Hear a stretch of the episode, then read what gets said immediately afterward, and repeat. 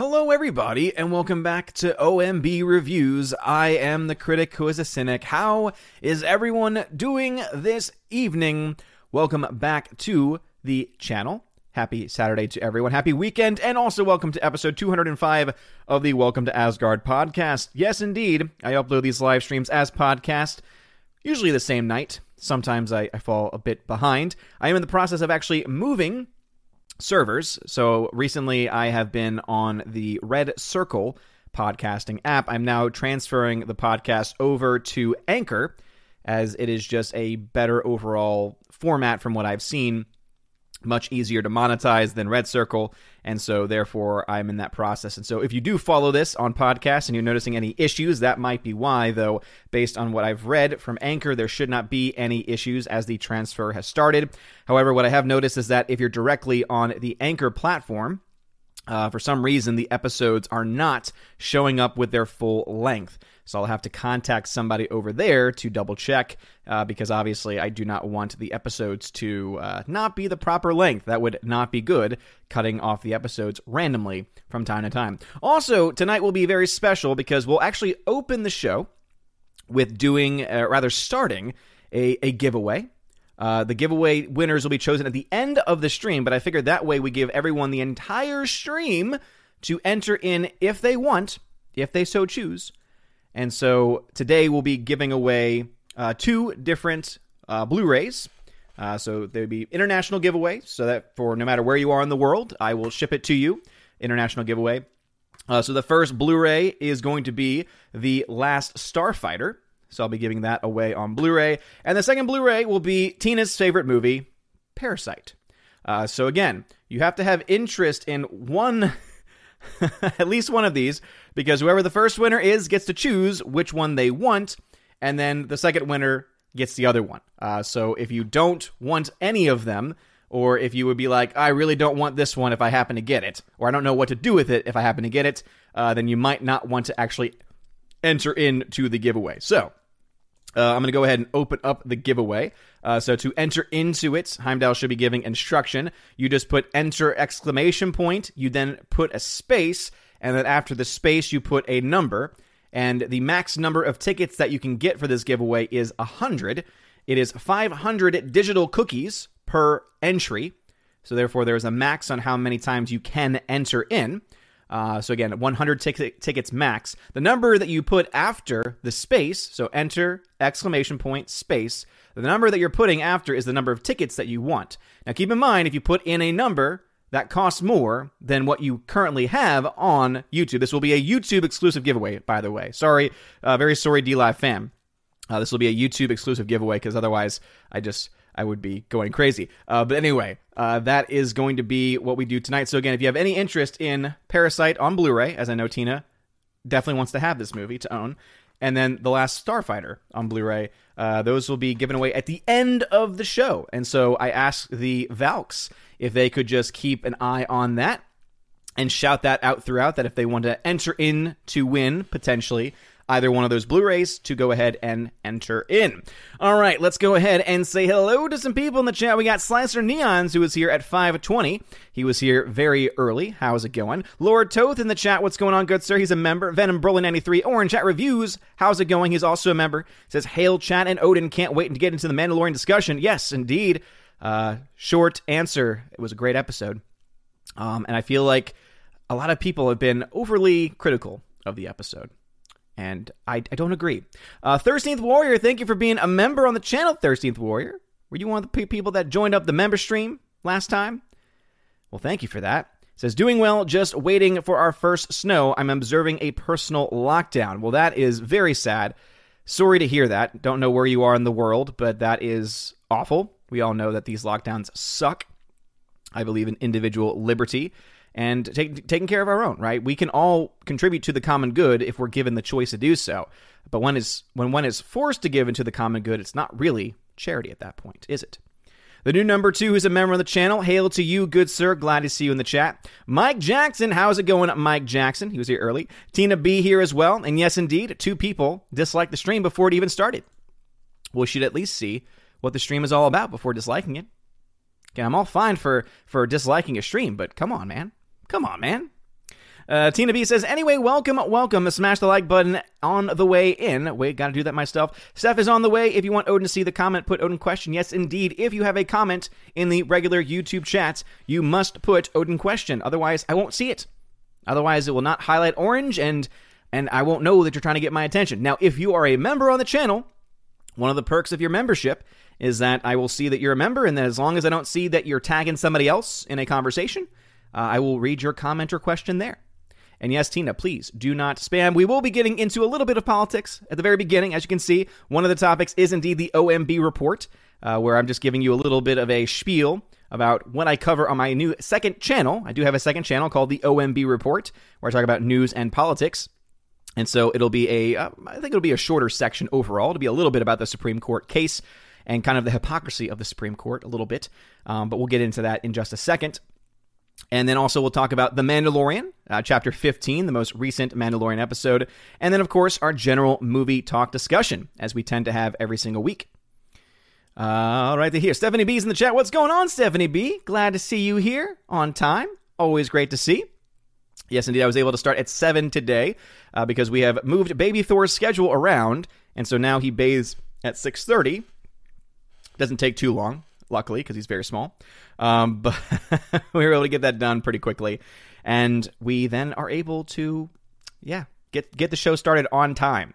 Uh, JKD Buck 76, how is it going? Keck 44, how's it going? Mark Lisseth, what's going on, Mark? Glad to see you here. Alex McCarthy's a member, says, Howdy, Odin, how's it going? How's the baby Thor and the pizza? Answer baby Thor. Pizza last night was great. Had some more for lunch. Let's see, we got Elizabeth Lyons in the chat. Hail to you. Glad to see you here in the chat. Thank you, thank you, thank you, thank you.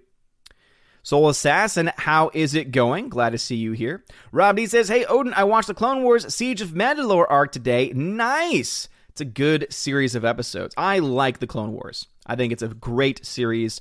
And other than the four episodes that I was had issues with in the last season, the last season was also pretty damn good. I see you throwing some shade in there, Stephanie B. I happen to be a fan of his, especially when he has people like Alex Jones on his show. It was quite hilarious. If you don't if you weren't watching Tim Pool last night, oh boy, did you miss a show. Did you miss a show? You did. Uh, Kermit Kermit Frog, thank you for subscribing to the channel. I appreciate it. All right, the chat has jumped on me like it tends to do. And let's see, luckily no comments have been skipped. Smash the like button as you enter in. Let me say hello to my D Live fam. How is it going, D Live fam? Uh, let us see here. We got Phone Nemo in the chat. What's going on, Phone Nemo? Captain Dean Heiss in the chat as well. Greetings to you. Uh, we got Philly the Hobbit in the chat as well. Hail to everyone on the D Live fam. Thank you all for being here. All right. So, before getting into more chats over on YouTube, let me go ahead and do the OMB report real quick. That way we can get it out of the way uh, for the sake of, of my Valks, who I'm sure are, are tired of, of, of these discussions, but I think they're important to have. So tonight we're going to be talking a little bit about the Supreme Court. So as you all know, if you've been paying attention to the news, uh, yesterday the Supreme Court decided to not take up the Texas case in the election 2020 uh, litigation that has been going on across the country.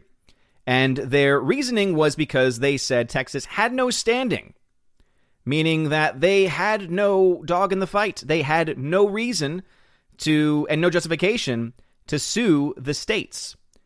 And the reasoning that Texas gave was well, they screwed up their elections, they changed the laws unconstitutionally, and therefore it does have an impact on us because not only does it impact who's the president, it also impacts who's the vice president, who happens to be the president of the Senate and since obviously every state has two senators, Texas says, well, that impacts us directly. And absolutely it does. What is interesting, though, is they said, oh, there's no standing. No standing. Can't do it. Which makes no sense. Makes no sense whatsoever, especially when you have two of the justices saying, this is our jurisdiction. They can't go anywhere else. We literally have to take the case. But nope. Seven and two said, no standing. What I find interesting about this specific case, though, is that it seems to fly in the face of what has been said in another case. So, this is a case Massachusetts versus the EPA. Now, Massachusetts was suing the EPA because it said it wasn't doing enough. It wasn't regulating the states enough because carbon dioxide was too rampant in the states. Now, as we all know, carbon dioxide is a natural gas. It's part of our part of our ecosystem, right? We we ourselves produce carbon dioxide. And they try to argue saying, well, that's a pollutant.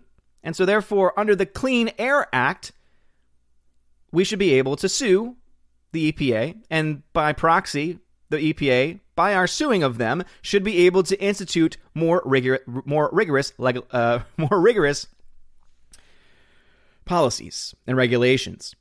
Now, what's interesting is that apparently the DC Circuit Court, which is a very powerful court in the appeals process, totally throughout this case. They said, Y'all have no standing. You can't sue the EPA and then ask the EPA in your litigation to be more restrictive and put more regulations on other states because you claim those other states happen to be violating your clean air. And so they didn't find standing. But the Supreme Court, the one who just yesterday said Texas has no standing, guess what they said? Oh boy, Massachusetts has standing in this case because it's about the environment. So a body that's supposed to be apolitical has clearly been clearly been political in the past. Can't get involved with clear violations of election law, clear violations of the Constitution, because oh no, there's no standing here. Oh, but if you go back to history, Massachusetts versus EPA, oh, they have standing. And I love the language that's being used here. So this is from the actual ruling from the Supreme Court that was in favor. It was a 5 to 4 decision in favor of Massachusetts. So as you can see here, only one of the petitioners needs to have standing to permit us to consider the petition for review. Interesting. Only one of the petitioners.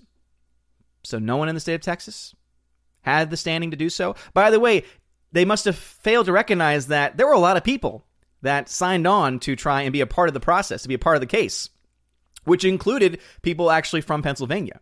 I guess they have no standing, according to the eyes of the Supreme Court. Only one of the petitioners needs to have standing to permit us to consider this petition for review. We stress here, as Judge Tatel below, the special position and interest of Massachusetts. It is of considerable relevance that the party seeking review here is a sovereign state and not, as it was in Lujan, a private individual. Ah, a sovereign state, you say. Isn't Texas a sovereign state? Well, before the creation of the modern administrative state, we recognize that states are not normal litigants for the purposes of invoking federal jurisdiction. As Justice Holmes explained in Georgia v. Tennessee, a case in which Georgia sought to protect its citizens from air pollution originating outside its borders, quote, the case has been argued largely as if it were one between two private parties, but it is not. The very elements that would be relied upon in a suit between fellow citizens as a ground for equitable relief and wanting here. The state owns very little of the territory allegedly to be affected, alleged to be affected, and the damage to its capable of estimate in money, possibly at least, is small. This is a suit by a state for an injury to it in its capacity of quasi sovereign. In that capacity, the state has an interest independent of and behind the titles of its citizens in all the earth and air within its domain. It has the last word as to whether its mountains shall be stripped of their forest and its inhabitants shall breathe pure air. So they use that to try and justify saying, oh, Massachusetts, they have standing, because as it says in this case, which by the way was against a, a company, right? This was against the Tennessee Copper Company, which was cr- creating pollution that was going into Georgia. That therefore, because of this case, because of having quasi sovereign status of the air, right? Because it doesn't have full sovereignty over the air, right? The air is shared among different states and different peoples. But because of that, oh, they have standing to be able to sue this company. As a state, they can therefore sue this company. Again, that was from 1907. But Texas, oh, they don't have standing. They don't have standing as a sovereign state, even though elections that were mishandled laws that were broken in other states have a direct impact on not just Texas, but on the entire nation. But I just wanted to bring this one up. I was listening to the great Mark Levin earlier, and he brought up this case, and I was like, I gotta dive into this. I gotta dive into this document to see what they actually used to justify the standing in this case. Oh, but you can't have standing in the Texas case. Isn't that just convenient? It's like, hey, we'll be political only when it's convenient to us. But when it's not, we'll say, we're not a political entity. We're not a political body. What's also funny about that case specifically is that in that case, at the very beginning, it talks about it talks all about climate change. And it's like, interesting. I didn't realize that the court was delving into the realm of science. But apparently it does. But not election law, of all things. Quite convenient, I would say. So, anyway, that's the OMB report segment. So, if you have any interest in supporting my second channel and you like that kind of content, please consider subscribing to the second channel, the OMB report. We are growing very rapidly over there. I'm very happy to see that. But obviously, we could grow more. So please join us if you want. Philly the Hobbit says, Freaky was great. Glad to hear that. Philly the Hobbit. I know that there are elements of wokeness in there. However, it looked like it might be trying to make fun of wokeness. How does that play a role, Philly the Hobbit? Let me know in your review. All right, let me jump now over back to the YouTube chat, the regular YouTube chat. We got Hamilton Berger in the chat. Hail to you at 7 p.m. He said that. Kermit Frog, what is going on? Tina says, Well, I'm already having issues. You've already vanished on me twice. Well, that's not very good. That's not very good at all. Kermit says, Is it still Odin question? Yes, it is Kermit Frog. Kermit Frog, have you been someone else in the past? I don't recognize that name, and you also just subscribed to the channel. General Wingster at 702 says, Odin, what we need is to do what we need to do is band together with Texas and other states and form a sort of confederacy of states in America that still hold American values at heart. I would be very careful, General Wingster. Be very careful with that. You just said the C word. I would not call it a confederacy of states. Definitely would not call it that. No, no, no. Definitely would not. And actually, in all honesty, I, I would not call it that at all because there are clear historical uh, references that it would not be a good look, and also it just would not be good in general to call it that. However, I am not on board with the secession track. I'm just going to say that flat out. And it's not because I don't think that, for instance, the state of Texas, based on what I know, and Stephanie, you can correct me if I'm wrong here, I believe the state of Texas, in the understanding as it was entering into the Union of the United States, that it would hold on to the right to be able to break away if it so chose later on. I think that is still a part of it. Now, obviously, I don't think Texas is going to. I think there are enough people in Texas and there in their state legislature that would be voting against that. Though you do have, I think there was the head of the GOP in Texas basically indicated saying maybe we should break off. Maybe we should break off and sort of, you know, have a collection of states that actually respect the Constitution. But as other people have pointed out, that would be obviously an act of secession, and that would be a violation of the laws. However, if the violation of the laws can't actually get you into the Supreme Court, then why the hell do we have these laws in the first place? Why in the hell do we follow these laws in the first place? In all honesty, an honest question. If the Supreme Court is not even going to hear this case, what is the point? This is one where they have original jurisdiction. This is not a case where they can just say, oh, yeah, go to the lower courts, go through the normal path. There is no normal path. And you came up with some crap excuse to justify Massachusetts being able to sue the EPA over other states' carbon dioxide, by the way. Not pollution, carbon dioxide production. But oh no, not for Texas. Interesting. But I would not use that word, General Wingster. I'm just going to put that out there. uh, Wayne Nelson, what's going on? Hardwick, what's going on, good sir? Glad to see you here. Um, let us see. Unfortunately, JKD Buck 76, not much can be done about the transfer of cookies. Uh, and yeah, we've got uh, the new number two has entered in. Mark Lisseth has entered in. Mike Jackson has entered in. Hardwick has entered in. General Wingster. So again, there is an active giveaway uh, going on right now. So two Blu-rays will be given away, and again, first person that wins will get whatever one they want, and then the other will get the other. So if you say, oh, I don't want that one, kind of too bad. Don't enter in if you don't want to. But anyway, Last Starfighter on Blu-ray, Parasite on Blu-ray. Again, those will be given away at the end of the stream and uh, look to the Valkyrie. They'll be able to help you uh, enter into the contest. And again, that is a YouTube exclusive. Sorry to the DLive fam. Nathan Slay, welcome back. Witchfinder General, welcome back. Gmonkey76, how's it going? It says, if I win the second movie, can I gift it to Tina? Better not. Uh, better not. We don't want a mad Tina. She's scary. Uh, you absolutely can gift it to her. I would say. I would argue you can. Laura, waiting for Nerdrotic. What's going on, Laura? Says, what do people mean when they say a show is episodic? I don't know what episodic means. Who says it's episodic? I guess it means that it's epic, and it happens to also be episodic as well. I'm assuming that's what you meant. I don't know if you meant to say episodic, just means that there are a series of episodes. Uh, let's see. 13th Warriors, a member says coercion does not equal charity. Damn right. Absolutely doesn't. Nathan Slay at 705 says, Good evening, my good man. Kathleen Kennedy Rian Johnson disliked the stream. Of course they did. That is kind of their nature to do so. It's kind of what they do. As Laura waves to the chat, hail to you. All righty. Let us see here. Some people were like, no, no political talk. It's okay. It's okay. We will survive. We will survive. 70B just threatened if I spoke ill of Texas. Oh, I speak very highly of Texas. Texas at least tried to do something, unlike the Supreme Court and others. Uh, Borg Porg, what's going on? Glad to see you in the chat as well. Glad to see you here. As the chat's about to jump on me, like it always does. So let me go ahead and just scroll back up real quick. Um, let's see. Boom, bum, bum, bum, ba-dum, ba-dum, ba-ba-bum, ba-bum, bum, bum, bum. All right. I found where we left off. I think. Yes. Hamilton Burger Tag says, Did I miss a show last night? Just Friday Night Tights. So I'm on Friday Night Tights over on Nerdrotic's channel, and that is what we do over there.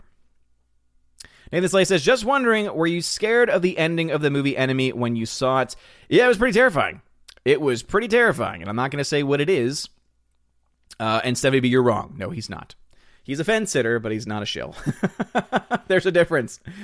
Uh, Hardwick tagged says the Loki trailer features a scene adapted from the 2016 comic storyline Vote Loki, which was a woke Orange Man bad metaphor in which Loki ran for president on a pro lying platform uh, just adds to me not really having much interest in the show, to be perfectly honest. Uh, Nathan Slay says Zack Snyder is so great that he's worthy of having an Oscar. I disagree, Nathan Slay. I am not a fan of Zack Snyder. Uh, if you're a fan of Zack Snyder, go right ahead. Happy happy to see you uh, support that director. Anyone in this chat, I I do not. I, I feel bad for him on a personal level for all the stuff he's had to go through. I don't think he's that talented though. I don't like his movies. I do not like his movies at all. 13th Warrior, who's a member, says Alito and Thomas were right. The suit was definitely one which fell into the original jurisdiction of the Supreme Court. Exactly. Absolutely, it did. No one else could have heard that case. And to say they didn't have standing when Massachusetts had standing against the EPA, and also, therefore, to force the EPA to be stricter on other states because of quasi, dear Lord, give me a break. Give me a break. Carbon dioxide too damn high. Yep, that's what they argued. Lord Toth, good to see you tonight as well. He's a member. Megazord Jeremy, what's going on? Glad to see you in the chat. Robert Frey, how is it going? Glad to see you here as well. Uh, Rosie G12, what's going on, Rosie G12? How's it going, girl? She says, hi, chat. How's it going, Rosie?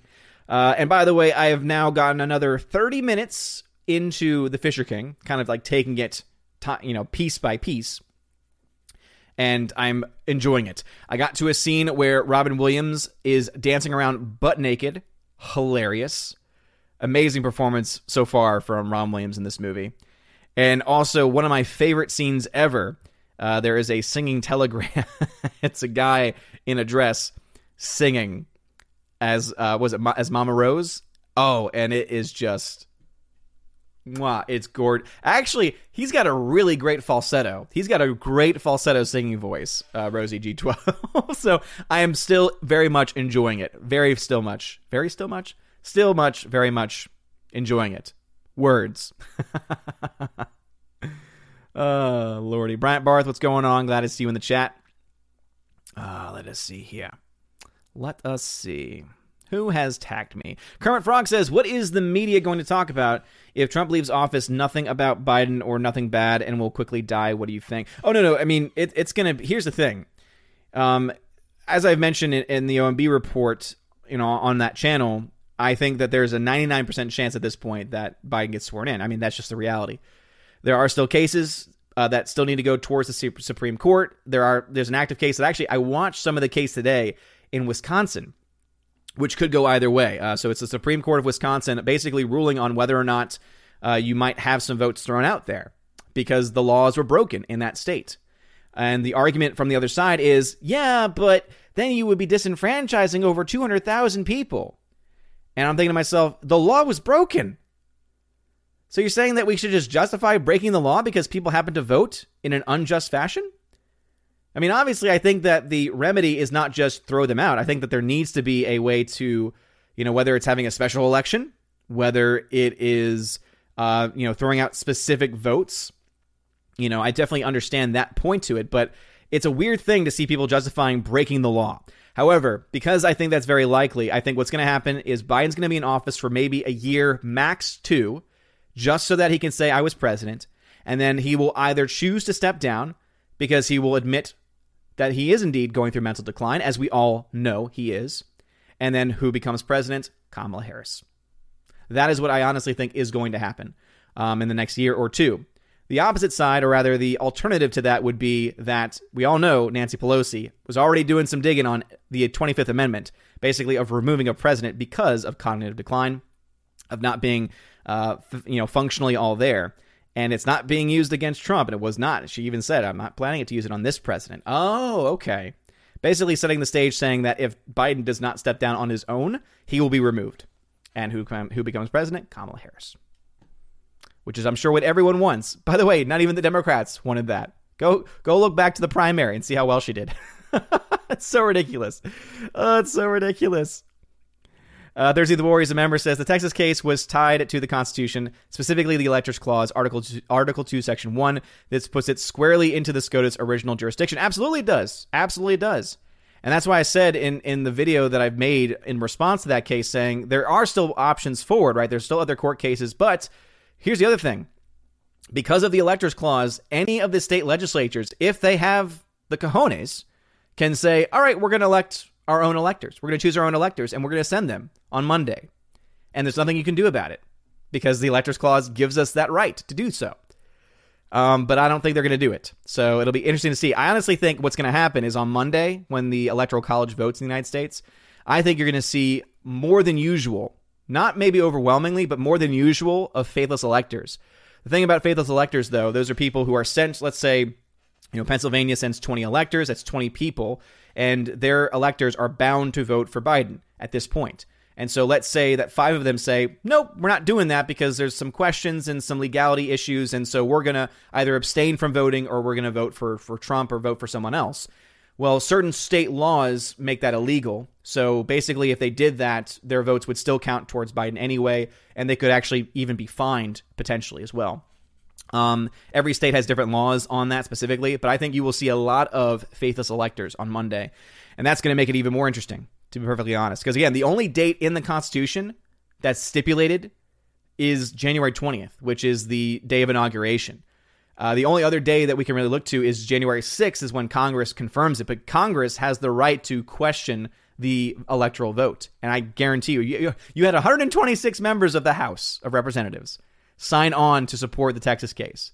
So Lord knows you're going to have at least, I would say at least 30, maybe more, maybe less, that will raise up objections in the House when they're counting those votes, which means they'll have to at least debate for two hours. It'll be interesting to see what happens, though. And if any other cases get brought before the Supreme Court. Though at this point, I don't trust the Supreme Court. And why should we? Why should any of us? Hamilton at 714. The inherent problem with the lawsuits is that the Supreme Court doesn't want to decide the election, but there are no clear remedies that don't completely invalidate all the votes. Well, there are. What you do is you follow the Constitution. You say, all right, there are clear violations of the election law. Therefore, we are mandating that the states bring this to their House delegations, their House legislatures, right? Their, their, their local representatives, who then get to decide one, who the electors are, or two, what to go what to do going forward. How to handle the situation. Because then you're dealing with the states and you're dealing with the power that has the right to do this actually making the decision. And at that point, people are saying, "Oh, they're trying to overturn things." Well, just because they're giving it back to the state legislators doesn't mean they're going to vote one way or the other. Because even if you have a majority of one party over the other, doesn't mean that they're going to vote a certain way. We've already seen that. Technically speaking, there is a majority, there's a Republican majority on the Supreme Court. It's a 6 3 majority, but it's not. It's clearly not. You only had two court justices that said that this case had standing, even though anyone with the brain reading the case said, no, they have standing, especially in lieu of that Massachusetts case. Quasi jurisdiction? Hmm. Hmm. I wonder. It's ridiculous. Hardwick, as a member, says Have you researched Executive Order 13848 regarding foreign election interference? It might come into play on December 18th, possibly in a big way. I've, I've heard about this a little bit. Um, so there's that executive order basically stating that if there is a sign of foreign election interference, that the president can essentially um, order that the election was fraudulent and and therefore reject. I don't think that's going to happen, to be perfectly honest, because if we thought things were bad before, that would make it even worse. Also, I'm pretty sure constitutionally he does not have the right to do that. Uh, you cannot just mandate ex- by executive fiat anything that you want.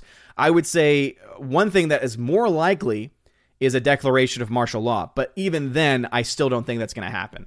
Um, but that's I, I think out of the two between executive order and martial law, martial law is more likely, but both are very very like less than one percent chance of that happening. Uh, Bryant Barth tagged says, "Have you heard of Ken Russell?" If so, what do you think of him? No, I know Kurt Russell. Uh, Rannick Eisenkral, welcome to the chat. Glad to see you here. Nathan Slade and says, Do you think all straight to DVD movie sequels are garbage? I mean, they skip theaters for a reason. Most of the time, yes. And here's the thing there was a time when if you were a straight to DVD movie, it was a clear indication that, yeah, you skipped theaters, which means you did not think the film was going to make any money. Which then I asked the question, why would you waste your money on it? If you didn't think it was going to make any money. However, nowadays you'll see a lot of films go straight to DVD or Blu-ray, and obviously in the state of pandemic that we're in, it's not a, it's, it's not as clear of an indication as it was in the past. Is what I would say. As 70B says, Texas is now closed.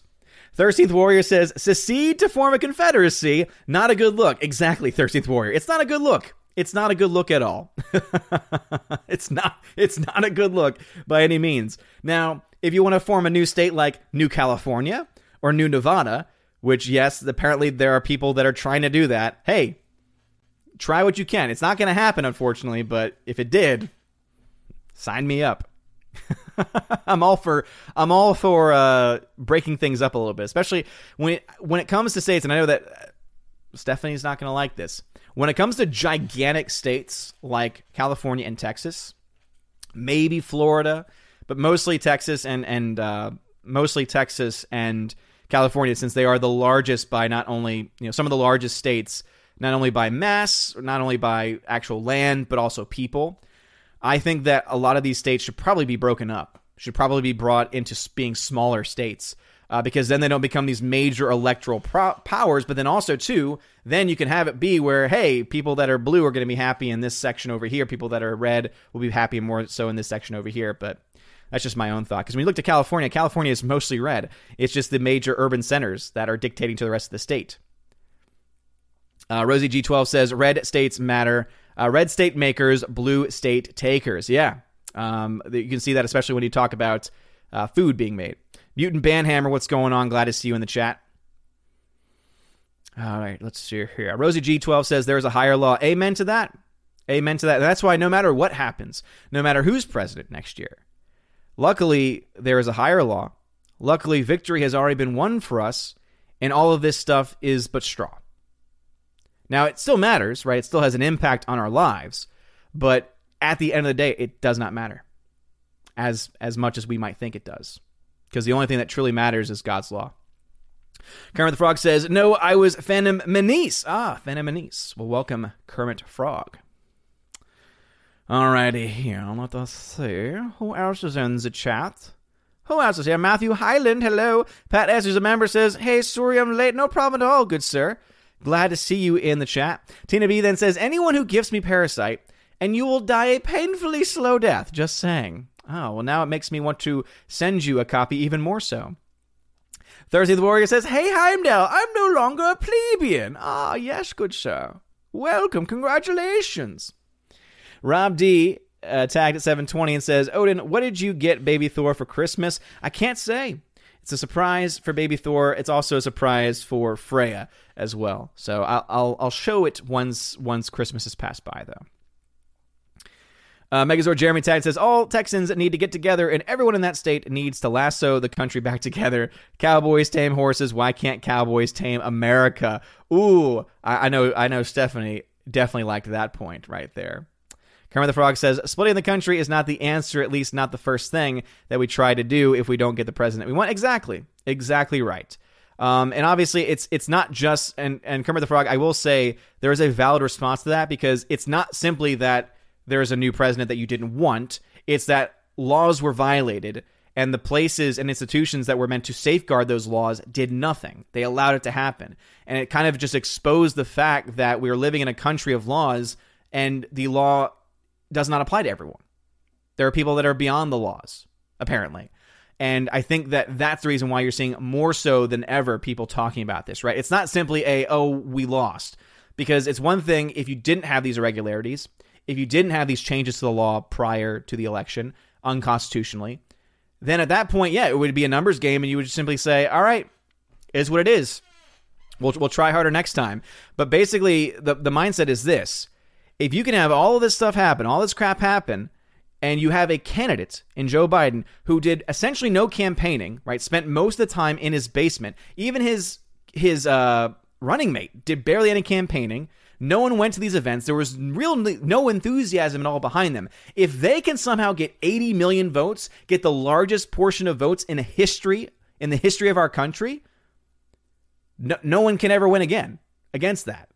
If that kind of machine is allowed to happen because of these laws being violated, no one can win against it. Because at that point, the game itself, the system itself is rigged and it's being protected by the people that are meant to safeguard us against that. So I will say that I understand more so why people are more interested in splitting up. However, I'm not supportive of that because I think there's a lot of legal problems with that and also a lot of just practical problems with that as well. Which is why I'm not on board that train personally. But that's me. Matthew Highland tagged me and says, Hey, what's up? What's going on, Matthew Highland? Glad to see you here. All right. Chat has jumped on me like it always does, just like it always does. Um, luckily, no comments have been skipped. Always a great thing to see here. Let me jump over to D Live real quick, see what's going on over there. Philly Hobbit says Freaky on the woke meter was a 5 out of 10. If you liked Happy Death Day, then you'll love Freaky. Ah, okay, gotcha. I, I didn't see Happy Death Day. I didn't have any interest in seeing it, to be perfectly honest. Just it's not not not not, not really my kind of film. Didn't look very good to me. Um, so it's a five out of ten on the woke scale. I, I don't know if I'd want to see that then. Uh, Philly Hobbit then says thoughts on a television commercial in England terrifies children by showing Santa Claus wheeled into a hospital on the verge of death of COVID. What? Really? It's one thing if you're going to talk about people that have actually had it, if you're going to show like images of the hospitals, because there are hospitals. There are hospitals. I know this as a fact. There are hospitals that are at capacity. There are hospitals that have um, that that do not have the capacity to to take care of all the patients that they have. Hospitalizations are going up in certain hospitals, not everywhere though, right? And I, I think that is again when you talk about two extremes, usually both extremes are going to be wrong, right? There's some people that say, "Oh, we're all dying," not true, but then there's another side saying no one's dying, and it's like that's not true either. Everything's fine. That's not true either, right? So we got to find that middle ground there because there are hospitals that are at capacity. There are hospitals that are dealing with things that they can't quite handle. And unfortunately, because this issue has become so politicized, and that's thanks to both sides of this issue, it, it's leaving the places that are actually suffering. It's leaving the places that are actually going through these terrible things kind of left up, you know, up creek without a paddle, essentially. But that is awful.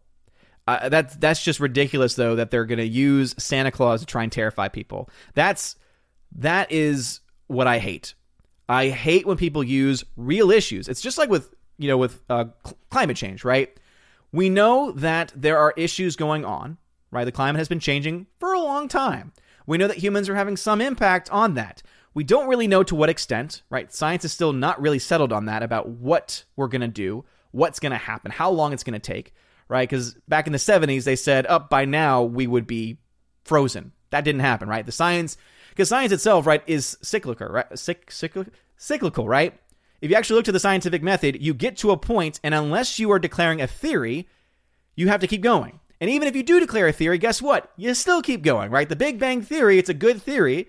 It is uh, it's backed by having having a hypothesis that has been proven correct after scrutiny. But even then, it still has more things to answer. There's still more questions left to it, right? It's not a law. And the same thing is true in this case here. And so people that keep saying the science is settled, that is the opposite of science. Science is never settled. Science is constantly digging deeper and deeper and deeper into these things. Unless they're discovering a new law, which has been a long time since that's that's happened. I mean, come on. Let let's let's let's let's just not go down the fear mongering. I hate when people fear monger, especially over real issues, because it is a real issue, and there are things that we can do, but it's got to be by changing the culture. It's got to be by us choosing to do so. It's got to be by us being given just the facts without the spin, which is something the media has not done in this country for a long time. But we need it. We desperately need a media that's just going to give us the facts without the damn spin. But anyway, Philly Hobbit, thank you very much for letting me know about that. All right, 70B at 722 tagged me and says, What I said about Texas was meant for the whole chat. You the boss here, so you can say whatever. Well, 70B, you, ha- again, you are the general. All right, she's the general of my Valkyries. You can say whatever you want. I have no control over the Valkyries or their opinions. So it's, it's as long as you're being respectful of each other, you can hold whatever position you want.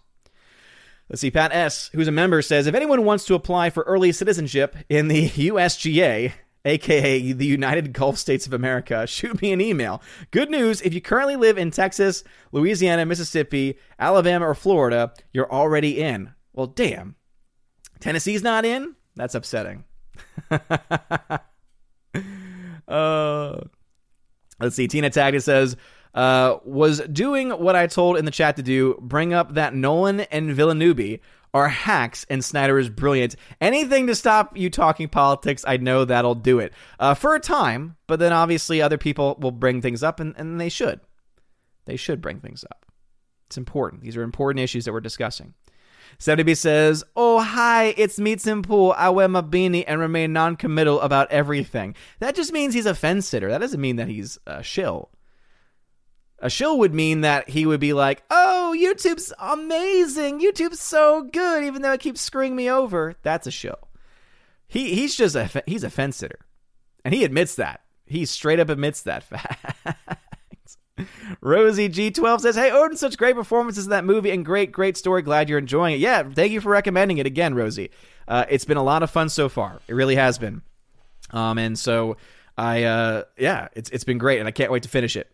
Uh, Pat S says, "What about Brazil? I've actually I've I have it." And I started it one day and never got back to it. Uh, I got to shout out Bruce. He sent me a copy of it. And so I haven't seen it yet, but I will.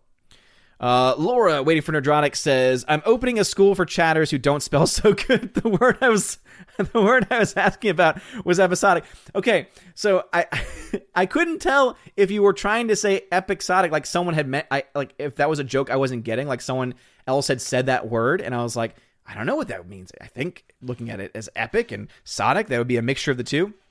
So basically, if something is is episodic, I'm trying to think of of the use because there's different use cases for that. So so for something to be episodic, it just means to have episodes, right? So any show technically is episodic, but I want to say the way in which that phrase is often used is in shows where the episodes themselves um, connect with each other. So you have some shows where every episode's different. There's no clear continuity. Forget what that's called. And I believe episodic, and again, I could be wrong on this point, but I believe episodic is when a show has an actual continuity where each episode leads into each episode and there isn't any guessing of, oh, that was a weird jump in time and everything. Hopefully that makes some sense. Uh, Dion, what's going on, good sir? Titan says, Hail to you. My thoughts on the Supreme Court ruling over on your Discord. Cheers to you. Well, thank you, Dion. I appreciate that. I'll have to check that out later.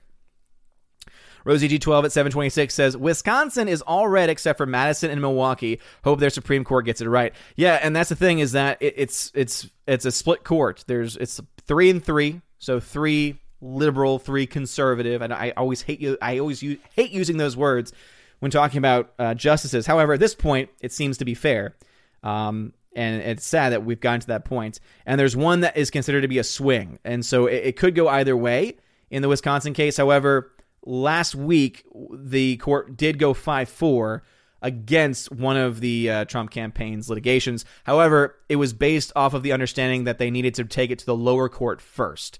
So this one, it could potentially be different. I don't know. Again, here's the thing just because a court rules in your favor does not mean they're going to grant you everything that you desire, right? It's not going to grant you all the relief that you want, even if they think you're right.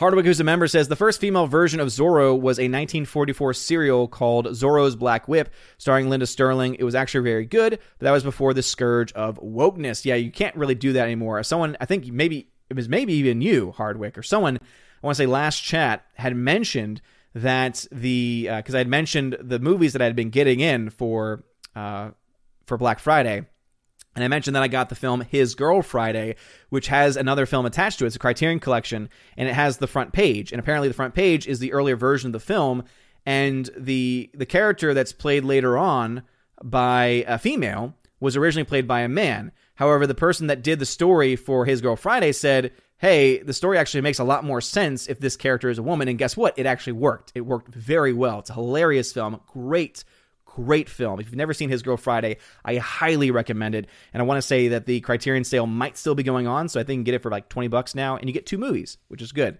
Um, but yeah, it's sad though because it was done for story and it made sense. You don't really see that being done nowadays, and it's really sad. See, Nathan tagged and says, What movie has an ending that scared the crap out of you? Um, Enemy. I think Enemy was scary. I can't think of any off the top of my head. Stephanie B says, You said cojones. I did say cojones, Stephanie B. Glad you caught that. Megazord Jeremy Tatten says, Is it just me, or are politics in the USA right now like the politics of Game of Thrones with the amount of sneakiness, betrayal, and craziness? Yep. Unfortunately, that's what politics normally is. And it disgusts me because I, I, I long for the days in which we could just come together and have good, open discussions about policy. Like, imagine if our elections were about policy That'd be amazing. Because then we could literally vote on the merits and say, I'm voting for this person because they have this view of policy. I'm voting for this person because they have X view of policy. Instead, it, it becomes a politician game. It becomes rather a, um, a celebrity game, right? It becomes about, oh, I don't really like that person's personality. It's like, oh, okay, that definitely can be a way. I mean, you can choose however to vote you want. I mean, you, we have free freedom in this country, right? At least I thought we did. But at the same time, you absolutely should look at someone's policy. That should be the primary thing. And unfortunately, we've kind of lost that. Uh, Matthew Highland says, Do you think Michelle Obama will ever run for president? I don't. I really don't. Um, I, I, mean, at this point, Trump has kind of set the stage where anyone, you do not, ha- he proved that you do not have to have been a senator, a uh, governor, or anything other anything else, a, a, general. You do not have to have had any other role in politics ever to be able to run for president and win. And so he's basically opened the gate for people like Michelle Obama or Kanye West or The Rock, right? These are people that we've heard whose names been thrown around. Kanye actually kind of ran. He didn't really run a full campaign this season. Um, but I mean, uh, should, could she run? Yes. I don't think she would, though she's she's enjoying those millions of dollars that she's getting from all the book deals and now she's got a podcast and now she's a producer at Netflix. All money that she really doesn't deserve because I don't think that the Obamas have any talent at all except they made great deals while they were in office which again is why I hate politics because it's all about who we know. Tina B says Nolan needs to go back to film school. Context get off politics my friend. Again if I could choose to move off of it I will but the people will speak Kermit the Frog says Kamala Harris will probably put Hillary or Nancy Pelosi or, God forbid, AOC. They will change rules to make them vice president. We all know that. I don't think so, Kermit the Frog. Um, and the reason why is because they can get away with a lot of things. Uh, there's some things that they can't get away with. Um, I, I don't think that would happen, to be honest. I think Kamala Harris, I think, to be honest, this is what I think honestly could happen. Kamala Harris will choose Stacey Abrams as her vice president. If you don't know who that is, she's the person that lost her governor's race in Georgia and ended up somehow being able to make a deal with the uh, Secretary of State in Georgia to change their election laws. This is again one of the lawsuits because it was illegally done. It was not done through the proper channels, which basically allowed for the restrictions using signature, signature verification to be lessened. So, therefore, to make the election less secure. That's a Republican Secretary of State and Stacey Abrams, a failed candidate. She will absolutely, she'll fail, fail her way to the top. Nathan Slay says, context, Odin, context. Of what? What context? 13th Warrior at 729. Trump is never going to win in court or otherwise. Populists are usually despised by the opposition and the establishment of their own parties. Just look at Huey Long and Adam uh, Adam Clayton Powell. Again, I think there's a very there there is not a good chance, but again, anything's possible. I've seen stranger things happen.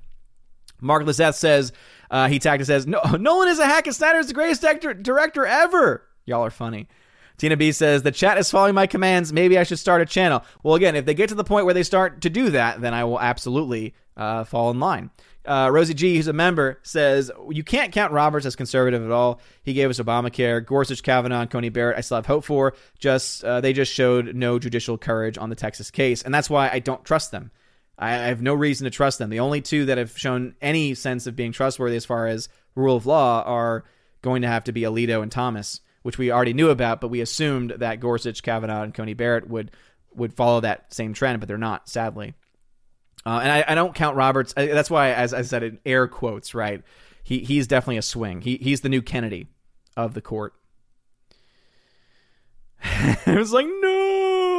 I saw Stephanie B. Republic of Texas, viva! She said. Pat S. is a member says, I love how people say if this happens or that happens, we will have civil war. Bad news. We are in civil war. Time to be peaceful. Split split the sheets. Yeah, here's the thing, Pat S. Right? We we've been in a non-violent civil war for a long time. I do think that that's a fact. Megazord Jeremy Tag says, "Can you Americans form a new state called Gotham and create a Batman-based culture uh, where there where everyone there dresses up as Batman? I'd do that if I was an American. Sounds like a fun place to live." Matthew Highland, Jefferson State, the per, uh, the proposed divide of California. Yeah, that's what I've heard. Uh, Kiko Rogers says, "New minivan, do it." Minivan? Why would I want? Why would I want to have a minivan? Rosie G says, I live in a blue state and 20 minutes from a red state. If I ever go back to my office and stop working from home due to the pandemic, my commute would be the same. Hubby and I considering a move. I don't blame you at all. Uh, yeah, I mean, it's one of those things where there are policies that are chosen in these states and the only reason why the states are the way they are because of the major cities. And if you happen to live in the areas that are not the major cities where the culture is very different, those same laws make no sense to you. They make very little sense, which is why we we have a constitutional republic. And it's sad that we're becoming more of a democracy. It really is sad that we're becoming more of a democracy. And people are going to say, "What do you mean? What do you mean it's a bad thing?" Because that that we're not we're not a pure democracy. Nathan Slay says, "Unpopular opinion. I don't like Blade Runner, and it almost put me to sleep." Hey, man, I respect it. I respect your decision. I, I personally love it, but hey, that that's you, boo. You do you, boo. Hardwick says Executive Order 13848 does not allow president to throw out the election and create a new one. That's a misunderstanding that some people are spreading. Well, here's the thing. Uh, that's essentially though what would happen. Because uh, again, if he's claiming in, in, if he's claiming foreign influence on the election, then what would the result be? Because if the result is still him in power, guess what? That means that the election is thrown out. By its very definition, good sir. all right. The chat has jumped on me like it always does. Um, all right, let us see here. Where are we? Where are we in the chat? Where are we? All right. Luckily, no comments have been skipped.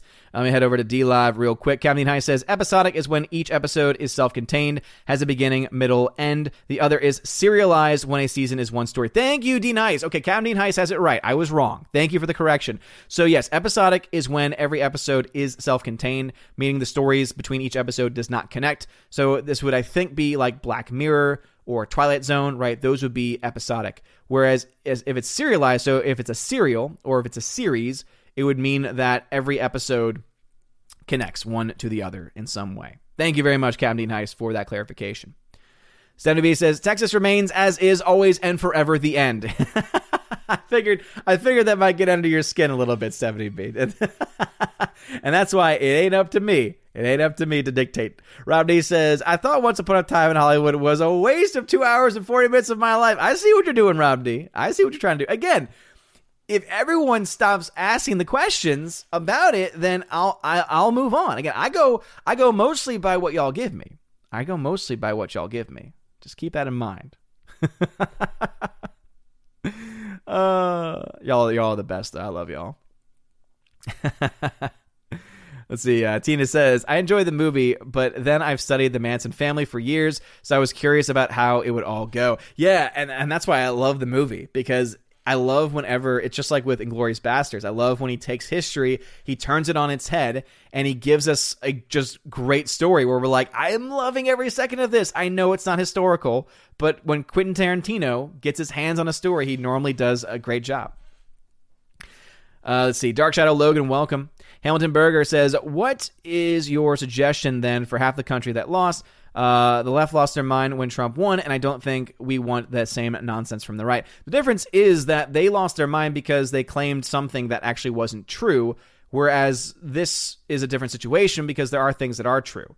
Uh, we, we know that there's uh, we know that there were violations of state laws that happened during this election, and again, all we can do, all we really can do, is is basically say, all right, we're not going to vote for the same people anymore. That's the only way it's going to change. Basically, I saw one person's put it uh, put it out there, and it makes the most sense to me. Vote against your incumbents every time. It may not give you the best result right away, but over time, if all of the incumbents lose their job and you're filled with a bunch of new people, that's how you change things. Uh, so I would say primary, especially primary people that have been in power for a long time, out completely. Gen X Studios, what is going on? Glad to see you in the chat. Cobra Viber 999, good evening. Peter Han, good evening to you. Glad to see you all in the chat. Rosie G says, listening but away from the keyboard. Be right back. Well, thank you for listening still. I appreciate it. Nathan says, people using Santa to push political narrative, unbelievable. It is believable in today's day and age, and it sucks. It's stupid. Titan, how's it going? Glad to see you here. Uh, Megazord Jeremy Tag says, if the USA separates into smaller countries, will this affect Canada? Always. It will always affect Canada. But then again, Canada doesn't matter. So, boo! I'm kidding. I'm kidding. Kidding. Oh, Canada. Uh, Orange Review says, Can we move to the Mando discussion now? Well, here's the thing, right? I can move to the Mando discussion, but then I'm going to go back to the chat, and then the chat is going to have those same questions. Um, so so we'll, we'll get there. I'll, once I get through this next set of questions, we'll then move to the Mando talk. Um, you can ask questions and mention the Mando anytime you want. 13th Warrior says Breaking news Santa institutes a mask mandate with fines at the North Pole. Fantasy creature following the science. Lord Toth is a member. No pineapple on the pizza this week. Hell to the no. Hell to the no. Said to be. no, you're wrong. Hybrid says, Hey, brother, how are you? Don't watch Brazil. Watch the sequel Argentina. It's 1,000 times better. Inferior who's a member, Hail Odin, which do you prefer, season one or season two of The Mandalorian? I prefer season. I think I prefer season two. Um, so, and in fact, since that question was asked, I'll, I'll, I'll move now to a discussion of, of Mandalorian. So, this week we had The Mandalorian, chapter 15, the uh, the second to last second to last episode. Sorry, I was like, is that the correct order? Yeah, second to last episode of the entire season. And I will say I loved it. I, I thought it was one of the best episodes so far. A lot of people have been saying, oh, it was a filler episode. Ah, it wasn't that good because of X, Y, or Z. And oh, at the end, he, he told the enemy that they were coming. Oh, okay, okay. But doesn't change the fact that it was incredibly well written. It was a cohesive story. The visual effects were fantastic. By the way, uh, most likely we'll have some spoilers in this, and so therefore, if you don't want spoilers, you might want to be out for the next uh, few minutes. I won't do the hand thing today because I think spoilers are kind of important to the, the plot in just general. But anyway, I, I loved it. I, I, my favorite part of the episode though had to be Bill Burr. Bill Burr stole the show. Bill Burr was not only the heart of the show this this week, but also his backstory was was very compelling. When you find out that he had been, of course, we knew this from the last episode, or rather from the last time he was in an episode in season one, that he had been a member in the Empire we knew that he had left. We didn't know why. And now we found out it's because he had to watch all of his friends in his unit die, essentially. And the back and forth between him and the higher officer when they're in, you know, when they're having their meal and they're sharing a drink with the higher officer was was phenomenal acting. I mean, Bill Burr's subtle emotions being shown during that scene were incredible. So shout out to him for that incredible performance. I, I will say people have been very critical of um, of Pedro Pascal, and I, I don't blame you, but I did appreciate his performance. It was very understated, it was very low key, but that's what the character has been under the mask. And so it was actually very consistent to see him have very little emotion in real life without the mask on because his voice has never had emotion. So it was actually consistent for that very reason. So people have been saying, oh, yeah, he showed that he's not a good actor. He is a good actor. I mean, I don't like him. I, I think he's an ass in public, but he is a, a talented actor. Again, go back to Game of Thrones, watch him as the Viper. He gave a great performance in that role. He is a talented actor. And again, he is being told what to do. Remember that actors are given direction and they're expected to follow that direction. If the director has a vision for a character, the actor has to follow it. Now, there are exceptions. There are times when actors have enough ego, have enough power and influence. Maybe they're a producer, maybe they're sleeping with the producer, who knows? That could eventually lead to them being able to control their performance in its entirety. But that's why when I go back to things like even in Star Wars, the prequels, right? And people criticize uh, the performances from young little Jake Lloyd, or they criticize the performances uh, from Hayden Christensen. Most of the blame is actually on George Lucas because he's the one that either one said, This is how I want you to do this role, this is how I want you to present this character, which means it came from him directly, or even worse, he's the one that sat back, watched the scene happen, and then said, "Oh yeah, that's good. Uh, I, like that cut. Uh, that, that's fine." He's the one that basically saw the little kid saying, "Master Skywalker, what do we do?" and then said, "Oh yeah, that's perfect. That's perfect." so. So directors actually deserve a lot more blame normally when it comes to performances. But anyway, that is what he was asked to do, and he's doing it well. You may not like that opinion, but it's the truth. Again, if, if you have a problem with the the way the character's being presented, your problem's got to be with Jon Favreau because that's how he's writing the character. He's the creative head behind that show, and you have to have an issue with the directors. And that's I think one of the problems with the show is that you have a new director every single time, and therefore sometimes the feelings and emotions in the episode, even though the characters are consistent, because Favreau is behind the scenes, right, pulling the strings, right, directors can only do so much with these episodes, they do still have control, right? They do still have the ability to get certain performances, focus on certain things that they want to focus on in these shows. And so in that case, though, I think Pedro Pascal did a great job. Now, some people have said this episode only existed so that he would have to take off his mask, but you know what? We've been kind of been needing that moment and i'm glad it wasn't just this random oh we're gonna build it up build it up build it up we're gonna we're gonna build up all this tension then finally we're gonna see his face because that to me would be like all that so that we could see his face. And instead it was a he, he loves baby yoda. He loves grogu so much that he's willing to literally sacrifice everything including who he is as a person right? From the very beginning of this series he's made it clear that his Mandalorian way is the most important thing to him, right? That's what's been made clear in every episode. This is the way, right? This is the way. He's now found a new path. He's now found a new way. Grogu Baby Yoda now means more to him than his Mandalorian principles. That's huge, right? That's a sign of a character shift. That's a sign of obviously his love for this child. That's why at the very end, when he's talking to Moff Gideon, he says, "You you have no idea how much this child means to me, and you're gonna you're gonna find out, basically, right? And I, one, I thought that was badass, and, and someone brought this up on Twitter, uh, basically saying, you know, everyone mocking this scene. Are you a fan of movies like Die Hard when he does the same thing when he he writes it, writes it, you know, ho ho ho. I've got a. By the way, I've got a machine gun now. Basically says I'm coming for you. Like think about how many episodes of shows, how many movies have had the main person doing that and yet everyone's like, "Oh, this is so stupid." It's like if you're critical of this, then you have to be critical of these other things. And if you are, hey, good job, you're consistent. I didn't mind that one as much. So anyway, loved the performance from Bill uh, Bill Burr. I thought Pedro Pascal's performance was understated and also added to kind of this comedic element of it as well, having them bounce off each other in that way. Um, and again, I, I, don't think it's the most compelling performance I've ever seen, but uh, again, he's doing everything he's being asked to do. So again, if you hate it, put that on the writers and the director. Mostly put that on Favreau because he's the one that kind of this was his uh, brainchild idea, and so that was all great. I love the score. I don't think I've mentioned that enough. That the score to this series is fantastic, and watch it all the way through the very end because there's a time when the score gets into like all of the strings and horns come in, and it's just like epic. You're just like, ah, oh, this is fantastic. This is the same dude that did Black Panther. Really, this is great. And uh, it it really was fantastic. So yeah, uh, Mandalorian episode chapter fifteen was absolutely fantastic. Thoroughly enjoyed it.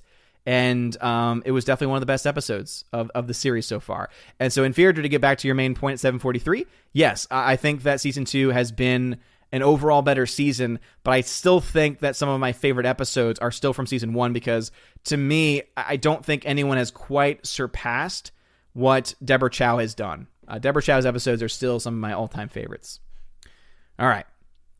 Uh, Kermit Frog is M44 says in Australia they have stopped COVID vaccine because they are getting um, false positives of HIV. Yeah, uh, I heard about this, Kermit the Frog, and that, that's a fact. Go ahead and look it up. And I heard that they were talking about this last night on, on Tim Pool. And they were talking about how they had to stop it because they were getting these false positives. Yeah. And I believe that was the Pfizer vaccine, the same one that I think we're trying to get, or one of the ones that we're trying to get here. Um, so hopefully that's not the case because that's not a good thing. that's not good at all. Nathan Slay says, Why exactly do you dislike David Lynch? No hate, just wondering. Um, I just think he's overrated. And the reason why is because I've seen now two of his movies and they just weren't good. They were dull, they were boring, and they didn't add anything. Like, honestly, I don't get any of the hype around him. I mean, when it comes to other directors, normally I can say, ah, I can see what they've added to the sphere. I don't see what he's added, to be perfectly honest. I think people look at him and say, ooh, he's artistic and that's like their main defense of him. Well, he's artistic. Come on. Come on. Uh, Hardwick says he sent information about the executive order on Twitter. Or no, uh, private message. Okay, Hardwick, I'll check that out later. Thank you for that. Pat S says in the USG in the US in the UGSA there will be no marks or chips to buy or sell or trade goods. You're thinking, will I like the United United Gulf States of America? Look at a map that shows where 90% of national natural gas is produced. Yeah. Uh, wait, does that mean we get to go back to like trading things? Because that could be awesome. If it means that there's not going to be a Federal Reserve, I'm down. Johnny X Studios, Temple is getting uh, t- uh, Thomason water seal for Christmas to treat that wood fence he has up his chimney. What? That didn't make any sense to me. Pat S says rice. Uh, he's a, he's a member. Rice, seafood, and cattle too. Ah, yes, of course, of course. Uh, Kermit Frog, you have to do Odin question. Thank you, Kermit Frog. Yes, if you want your comment read or question answered, you have to type Odin question. If you actually look down here, it says clearly, look at that. Type Odin question. If you have it, again, put it all together, Odin question, all one word. It highlights orange, and that means I'll get to see it. If you don't want to wait, by the way, it also says I fall 20 minutes behind, which is true. It's 808 in real life. It's 746 in the chat. So yeah, I'm a little over 20 minutes behind. So if you don't want to wait, there is a way to get around that, but you're to have to super chat or donate via Streamlabs. And if you want to find out the Streamlabs link, it's in the description of the video. And Super Chat is the typical way. That's the only way that you can surpass those things. And also, of course, if you're a member on the channel, you don't have to tag me. All right, Blake St. Clair, what's going on? Says episodic is ha- is ha- Haley is yeah. All right, cool. Uh, so yes, that was a question that's been answered. All right, so thank you, Blake St. Clair. Appreciate that. Usually, that's what you meant. Ah, gotcha, gotcha, gotcha, gotcha. Gotcha, sir. Thank you. Thank you. Thursday the Warrior says Elon Musk. What about Elon Musk? Oh, being president. Yeah, maybe. Orange Eye Reviews is a member. Reagan did that in the 80s, context proving anyone could win and run. That's a good that's a good point. Um, however, he did before being president, he was governor of California and he may have had something before then too. So he he still actually he did go through a process before still. Uh, but yeah, it's very similar. Uh, Pat SS749 is a member. Remember how in school we were taught uh, all taught that Joe McCarthy was a nut and running scared. Yeah, we might have been wrong about that. Yeah. The Red Scare may have not been nearly as much of a Red Scare. Well, actually, that one. Well, yeah. But. Oh, let's see. Rosie G is back. Welcome back. Glad to see you here. Rosie G then said, Love Blade Runner. Awesome. It is the way. Indeed, it is. All right. Chad has jumped on me like it always does. Uh, so let's see. Let's see. Odin was wrong. Yeah, I can be wrong. I can be wrong. All right, it's 7:50, so about four minutes of chat may have been skipped. I think, maybe. No, never mind. No comments have been skipped. Skipped. Don't repost anything. No comments have been skipped. Fantastic. But yes, Peter Hahn, I can be wrong. And I totally admit that fact. All right, let me jump over to uh, D Live. Captain High says, at least when Mando took off his helmet, it was kind of needed for the story. He didn't take it off just to eat lunch. Exactly, right? It was relevant to the story and it showed his change, right? It showed his character arc, which is why actually I liked it. I thought it was brilliant. Mr. Peabody, what's going on, good sir? Glad to see you here. Thank you for saying nice beard. Uh, WSPFT, thanks for following. And thank you for the compliment on the beard. I appreciate that. I double stream to YouTube as well, where there's a lot more people, so that's why I tend to fall behind over there. Uh, thank you, Peabody, for letting them know. This says the vaccine in Australia is OS, not Pfizer. Okay, gotcha, Peabody. Thank you. So it's not the Pfizer. Thought I thought I read somewhere that it was, but thank you for the correction, good sir. All right, jump back over into YouTube. Let's see. Hardwick says the Mandalorian episodes Deborah Chow directed weren't written by her and we're under Favreau's supervision. We haven't seen her in full control yet. Remember the Mo- the Moffat Doctor Who situation? Well, as I said, uh, again, he Favreau has had every episode, but there's been bad episodes. There's been bad episodes. The difference is that the directors do have some sense of control over the performances on screen and over the basic direction of their episode. And so, therefore, she could take his writing and make it better than another director could. And she's shown that she can do that. She's shown that she can work within the confines of this script, which means she's proven herself enough to be given an extra bit of control, which is why I'm actually excited to see what she can do with the Obi Wan Kenobi series. All right, Hybrid at 754 tagged and says, If it wasn't for Blade Runner, I wouldn't be here with y'all. That flick made me appreciate flicks. Definitely understand why not a lot of people like it, though. Yeah, it's definitely not for everyone. It's not everyone's cup of tea. Just like I understand Denis Villeneuve is not everyone's cup of tea, even though I'm a huge fan of his. Tina B says, So I watched Arrival the other night. It wasn't bad. A very slow burn, but it wasn't bad for my first Villeneuve movie. Well, I'm glad that you enjoyed it. Yeah, I mean it's it's definitely a slow burn, and that's why a lot of people don't like it. A lot of people find it boring, but it, I I think it's worth the journey you go on, and it's definitely not a mainstream movie. Like I would say, Enemy is his pure art house flick. Arrival is like this in between where there's a lot of deep philosophical stuff going on, but it is also still more palatable for most people. The one that I would actually say is the most for general audiences would be actually films like Sicario, because uh, Sicario is just a badass movie, and that's because um, the writer on that film is just fantastic, and and, and him and Denis Villeneuve together are a great team. Um, and so I would say Sicario. It, I would say that would be a great film to watch, Tina, because it's badass. It's so freaking good.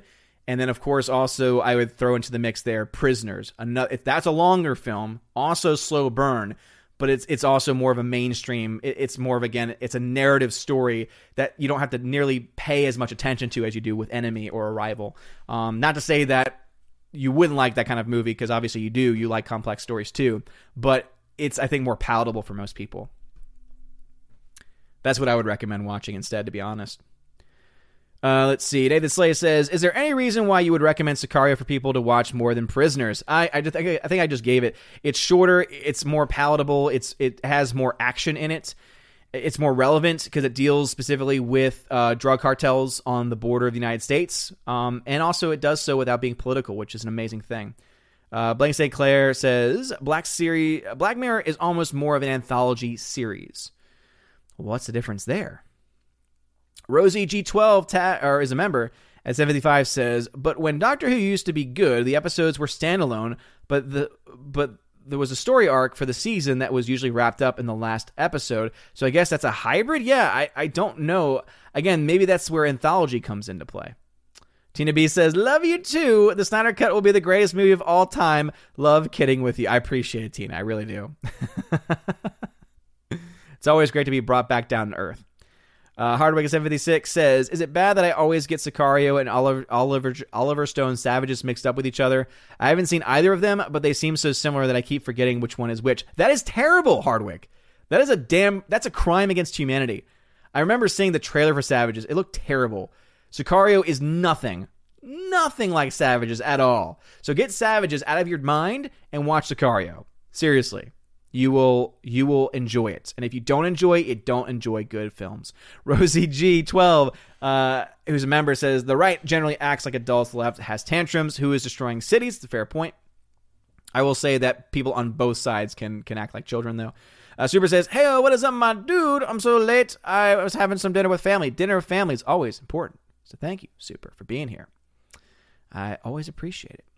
Pat S is a member. Snyder should get a lifetime Oscar, if not all the Oscars in 2021. No, no, no, no, no, no, no, no, never. 13th Warrior 78. I saw a documentary on Tarantino. Supposedly, he makes everyone turn in their cell phones on set to develop uh, camaraderie among cast and crew. It is also done so that nothing leaks out. That's why a lot of the time his stories don't leak before they actually come out. Uh, so it's it's it's a twofold reason there, 13th Warrior. But uh, what documentary did you watch? Let me know. Rosie G12. They should have taken Bill Burr with them. Yeah, seriously. And I'm hoping that in this was it Rangers of the New Republic, I think is the name of the show, or something similar. I'm hoping that what they do is it is the Gina Carano show and her co-stars Bill Burr. That would be so good. Just just just with those two. That's all I would need. But yeah, I agree. Rob D tagged at 759. Do you think Disney Plus is worth getting for The Mandalorian? At least getting it when a new season starts and canceling it when it ends. I mean, it, depends, really. It depends on what you want it for. Um, I mean, it's only, I think, seven. But here's the thing I think there's still a free trial. So you can get the free trial, I think, for a week. You can binge watch both seasons. So you can wait until uh, next week when the season ends and then binge watch both seasons. And I would say it's worth it for the free trial. And then if you only pay for one month, it's still like what seven bucks, maybe seven or eight dollars. If you have Verizon, you get it for free. So yeah, I think that there is definitely a case to be made that it can be worth it for that reason. Um, but again, yeah, for seven bucks, I would say to get two, se- if you can binge watch two seasons in a week or in a month, I would say for seven bucks, yeah, sure. I would much rather own it on on physical media, but yeah. 70B says Bill Burr backstory hard to say. Not as hard as I would think, but I see your point. Let's see. Pat S., who's a member, says Snyder should also get a Tony and at least a Nobel Prize in chemistry. Good lord, man. get out of here. Gen X Studios, they gave Mayfield a backstory in 15 minutes. They couldn't give Ray a backstory in three movies and multiple books. That is a fair point to make. No question about it. Hardwick says, One thing that I found a bit head scratching about the latest episode of The Mandalorian was why Bill Burr didn't go back to get his helmet when he saw his old commander and didn't want to be seen. Uh, from what I could gather, it's because they were on a time crunch, they were on a time frame. That he would have had to go back all the way to the vehicle to get it, which may have looked uh, odd, especially since they had just gotten back from from their mission, and also too because again when you deal with these stories, you don't tend to have it be, oh, let me go back now and go get my helmet, you know, and also, of course, because it does serve the story too. So, Nathan Slade, 801. I know of a YouTuber called Filmento who hates Paul Dano because he screams and cries in every movie he is in. Is that true? Does he cry in every movie that he does? Uh, maybe. A lot of the movies he does. He might. I still love him. I still, I, I Paul freaking Dano, man. Uh, and here's the thing: he screams and cries well. It's called acting. Rosie G, uh, who's a member, says we call him Brown Eyes. Ah, uh, yeah, that's right. Yes, it's such a great line. We call him Brown Eyes. He can't hear you so well. I just love it. He's like, "Hey, ah, so good." And then uh, again, the subtle acting of, of Pedro Pascal. We were just like, I guess I have to go with it now. Uh, Rosie then says, Yeah, I don't love different directors because the overall feel isn't consistent. I agree, right? Because even if Favreau is writing most of the stories, because here's the thing uh, in this episode, it was the director who wrote it. And obviously, it's going to be under the supervision of the main creator, which would be Favreau here, but he still got to write it. He still got to write the actual script, he got to write the screenplay. So yeah, uh, obviously it does create this level of inconsistency, which is not good, right? So every episode for the most part Jon Favreau writes for, which is why there's general consistency. But you can tell that the show is haphazard, and you can tell that a director does have a role to play by the fact that every episode feels a little bit different. So for anyone that says directors don't do much, come on. Come on, man. Come on, man. Andrew Hoyle at 803. Man, oh man. Says, I'm so late. Sorry, Odin. Well, I'm just glad you're here, Andrew Hoyle. We're, we're, we're 10 minutes out from the end of the stream, but thank you for being here at least. Uh, Eric Sandbrook, what's going on, Eric? He tagged me and says, The issue for me was that a number of dumb decisions brought them to that spot helmet removal. It could have been great if they had been intelligent and were out of options. Well, here's the thing in order to keep the story moving, in order to keep the plot moving, and also in order for them to keep on the mission, that was the best option they had available. Because keep in mind this too, like some are saying, why didn't he just go grab and get his helmet? We know now from his backstory that that dude had a huge impact on his life. So it's not even that he's just afraid of being recognized. He obviously has a fear of him. And so I think that it was that he wasn't even thinking about going to get his helmet because in that instance he's just doing again pure emotion, pure adrenaline. He's just like I I I I can't go in there. I can't do this. I can't. And then Pedro Pascal's like I need to get this information. We need to get this information. We need to get out there because if we don't do it now, if we don't hurry the hell up, Grogu could get hurt. Grogu could get hurt. So I think there is absolutely enough story elements there to justify the decisions that they made. Rosie G12 says, I love that end scene where Mando was in Moff's face. So good. I loved it. I thought it was great. It was very consistent with other movies and other stories where it's the same thing that's happened. And I think it's badass. You don't have to think it's badass. I do. Every time. Hellenberger says television shows have a long history of having many different directors over the course of their run. It is where a lot of actors first get to direct, especially on long running shows. This is very true. Um, this is different, though, I would say, because this is a long form and long form episodes, especially in when you only have eight episodes per season and there's only been so many episodes, I, I think it, it becomes more apparent. When you have long running serials, right? If you're having a Big Bang Theory, right, where you have like 24 episodes a season, or even longer form shows where there's like 24 episodes a season, it's a lot less noticeable. Um, but I think when it's more contained, it's actually a lot more.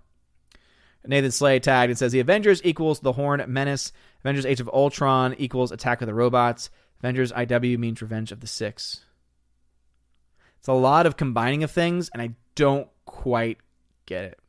Bib Fortuna, yes, B- Peter had. I just saw Bib Fortuna, and I was like, I gotta talk about that. Bib Fortuna, yes, I want the Bib Fortuna origin story. If you don't know what that is, look it up.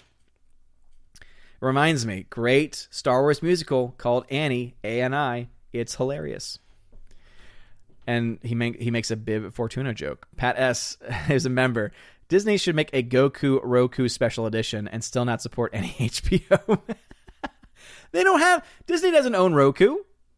Disney, not to my knowledge, Disney doesn't own Roku, so they couldn't do that anyway. Also, I don't think they own the rights to Dragon Ball Z, so they they really couldn't do that. But I see what you mean. Yes, there should be a special edition of the Roku and still not have HBO Max. Orange Hat says, as much as I am not a fan of Pedro off screen, I think he did a good job showing his discomfort without his helmet. Also, forgetting he was in different armor and trying to stop an attack was good. exactly. I thought that it did a very good job. Hypernex 13 tagged 806. I like the Black Panther theme in Civil War more than I did in the actual movie. Not saying that the actual score was bad, but the one in Civil War was badass. Well, yeah, absolutely. Civil War was just a better movie all around. And so you remember that more. But the entire score for Black Panther is very, I, I don't remember it. Not as memorable. Titan, who tagged, says, Do you think we will get a Bubba Jar Jar spinoff where Bubba Yoda and Baba Jar Jar battle? Me would be so happy. What?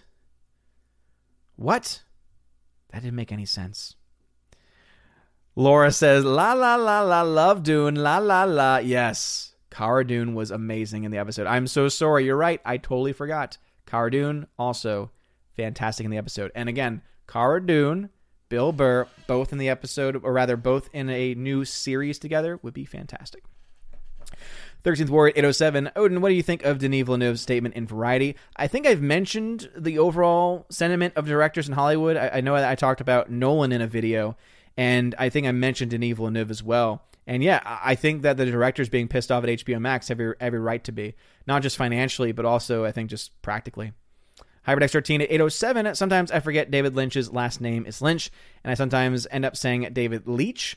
What is it with names? Villeneuve, Leach, what's next? Yeah, it's a fair point. Andrew Hoyle at 808. All I want to see from Star Wars is diverse space dinosaurs. No, you don't, Andrew Hoyle. Get out of here with that High Republic nonsense. How dare you? Uh, all right. Hardwick says in the documentary series Disney Gallery The Mandalorian, um, either Favreau or Filoni said the reason for different directors is that they want each episode to be a mini movie with its own feel. And yeah, they do that. However, as a series, that it's not a that's not the smartest thing to do because it makes it inconsistent. Mutant Banhammer says Quentin and Tarantine by written Directino. That is a lot of manipulation there, and I don't think it quite worked out the way that you wanted it to. As the chun has jumped on me like it always does. Thank you all again for being here. And yes, indeed, we're getting towards the end, which means we'll be doing our giveaway uh, selection very, very soon. Um, do need to start rushing through some things. Look like no comments have been skipped, but I will have to start skipping some non-member comments. It's just the way that it works towards the end of the streams. Uh, the Hobbit over on DLive though first said, "Did Black Widow save the movie theaters by not announcing simultaneously release on Disney Plus and in theaters at their latest meeting?" Um, well, we don't really know. We don't know for sure what's going to happen. I honestly think they are going to put Black Widow on Disney Plus, and there's a good chance that they do it for free uh, because of HBO Max doing the same thing. Who knows, right? I think their plan is still to put it out into theaters, but theaters not going to be ready when that film is expected to come out. So they're going to change it.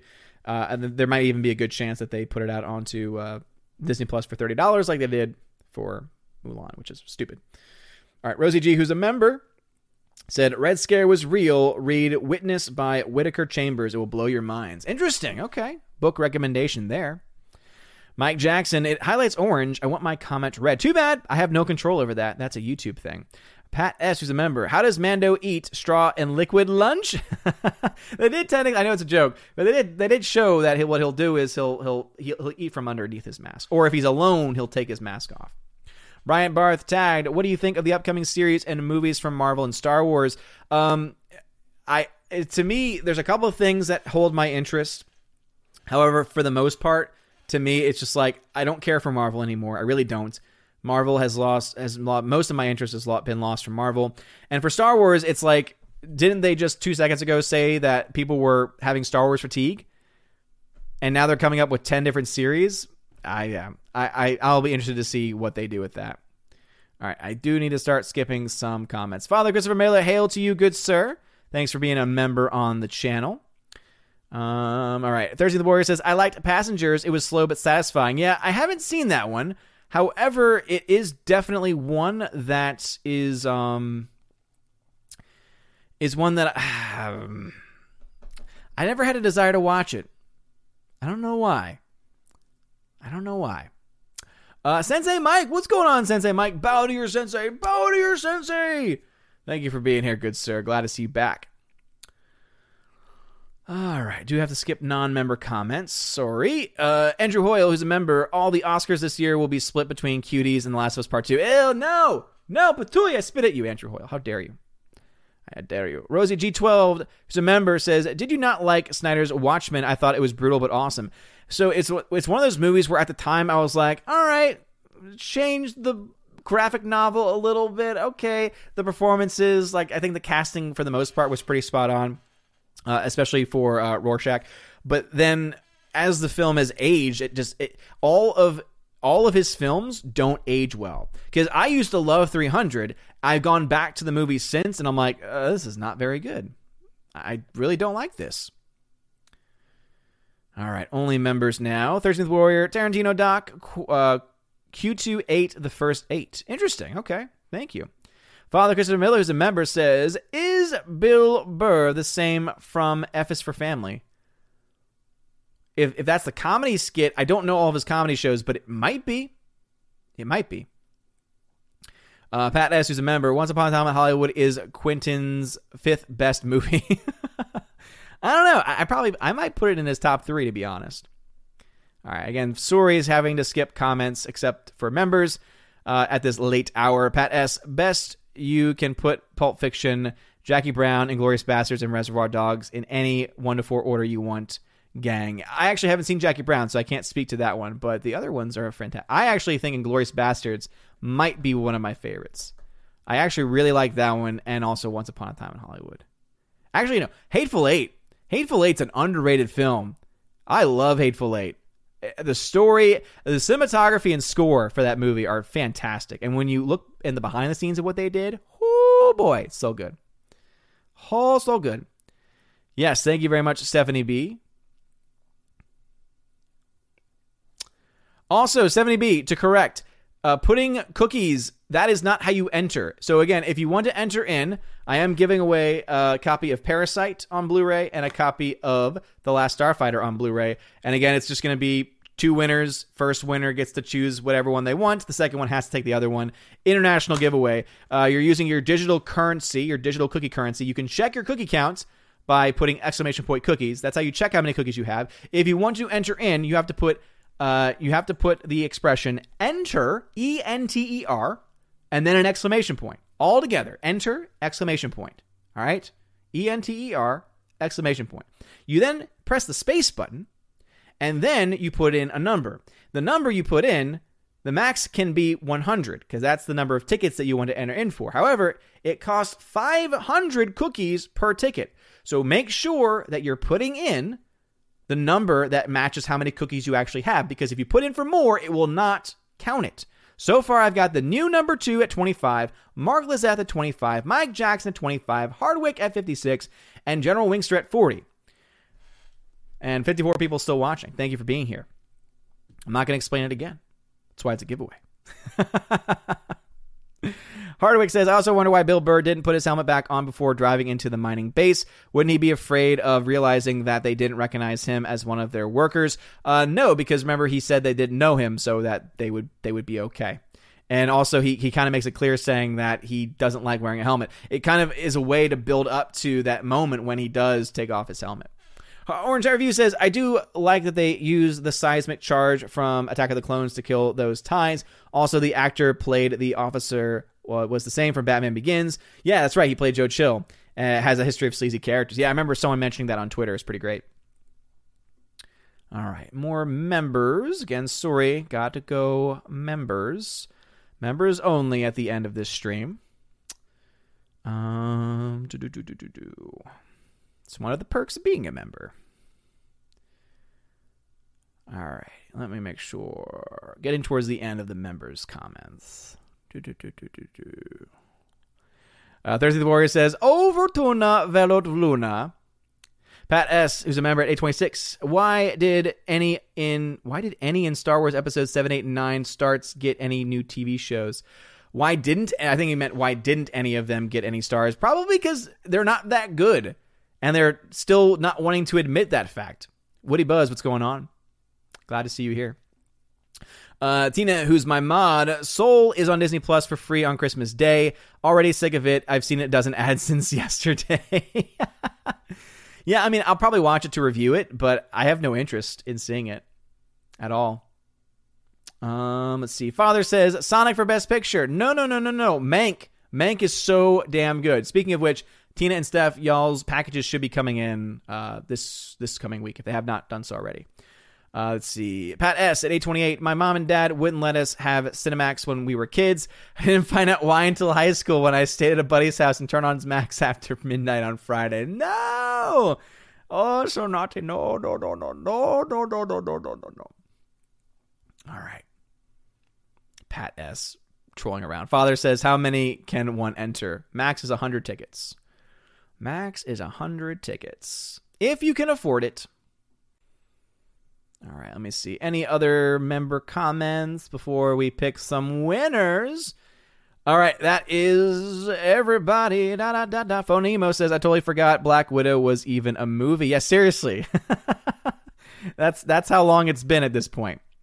As father says, Skinamax. oh man. Also, father, I don't know if you have enough cookies or if you didn't enter in correctly. Because uh, Ballon de Hobbit, I have you for five. Super, I have you for nine. Uh, but it doesn't matter because we are getting towards the end, and I do have the end. I do have to end this stream, uh, and so I'll go ahead and say going once. I will then say going twice. I have no control over technical difficulties. I have no control over technical difficulties. Father, I have you in for 50. There we go. Now, oh, came in right at the last minute. And all right, it's closed. The giveaway is closed. It's closed now. All right. Let's spam this button. All right. Let's see. We got a winner. And the first winner is the new number two. The new number two, claim your prize. The new number two, claim your prize. 70B says, I bet $1, Bob. I bet you do. I bet you do.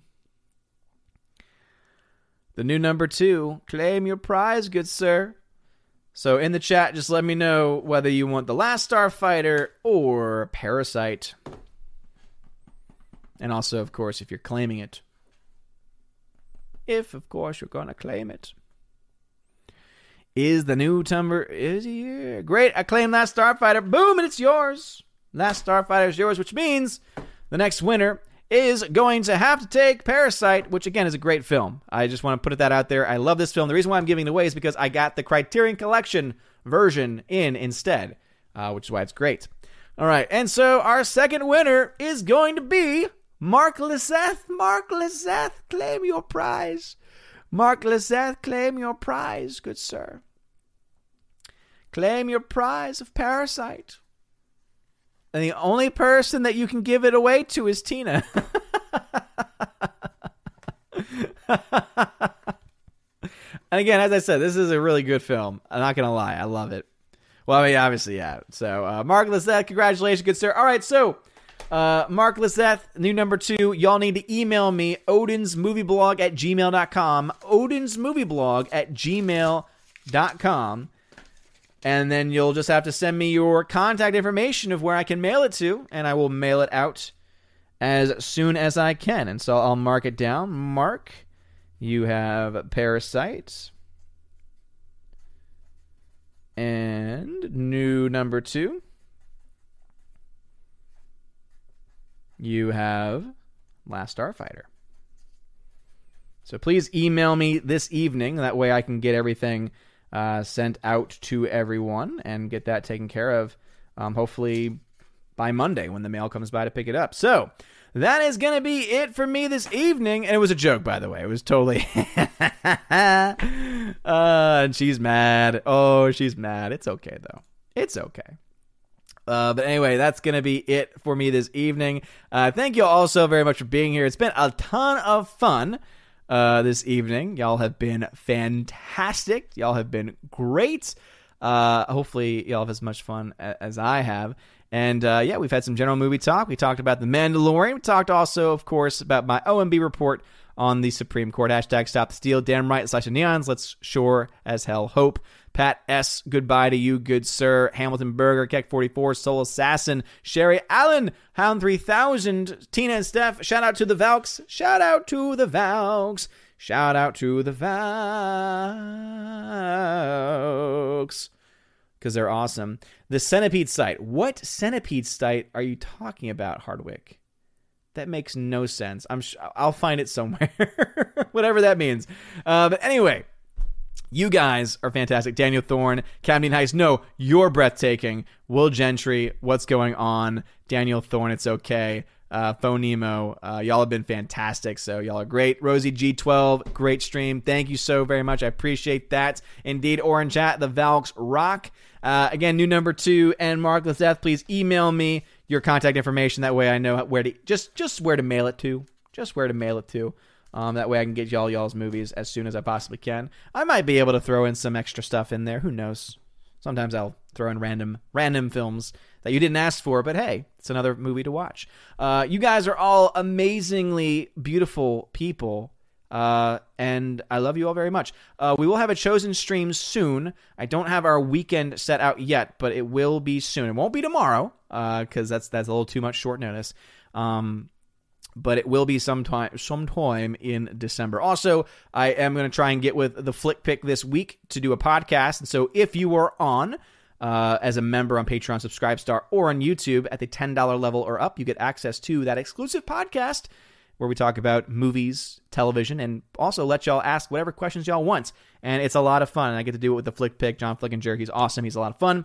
So we'll be getting that done sometime this week. So be on the lookout for the Q&A post to go up very soon. You guys are awesome. You guys are amazing. I love you guys from the bottom of my heart. Have a wonderful evening, everybody. And as always, God bless.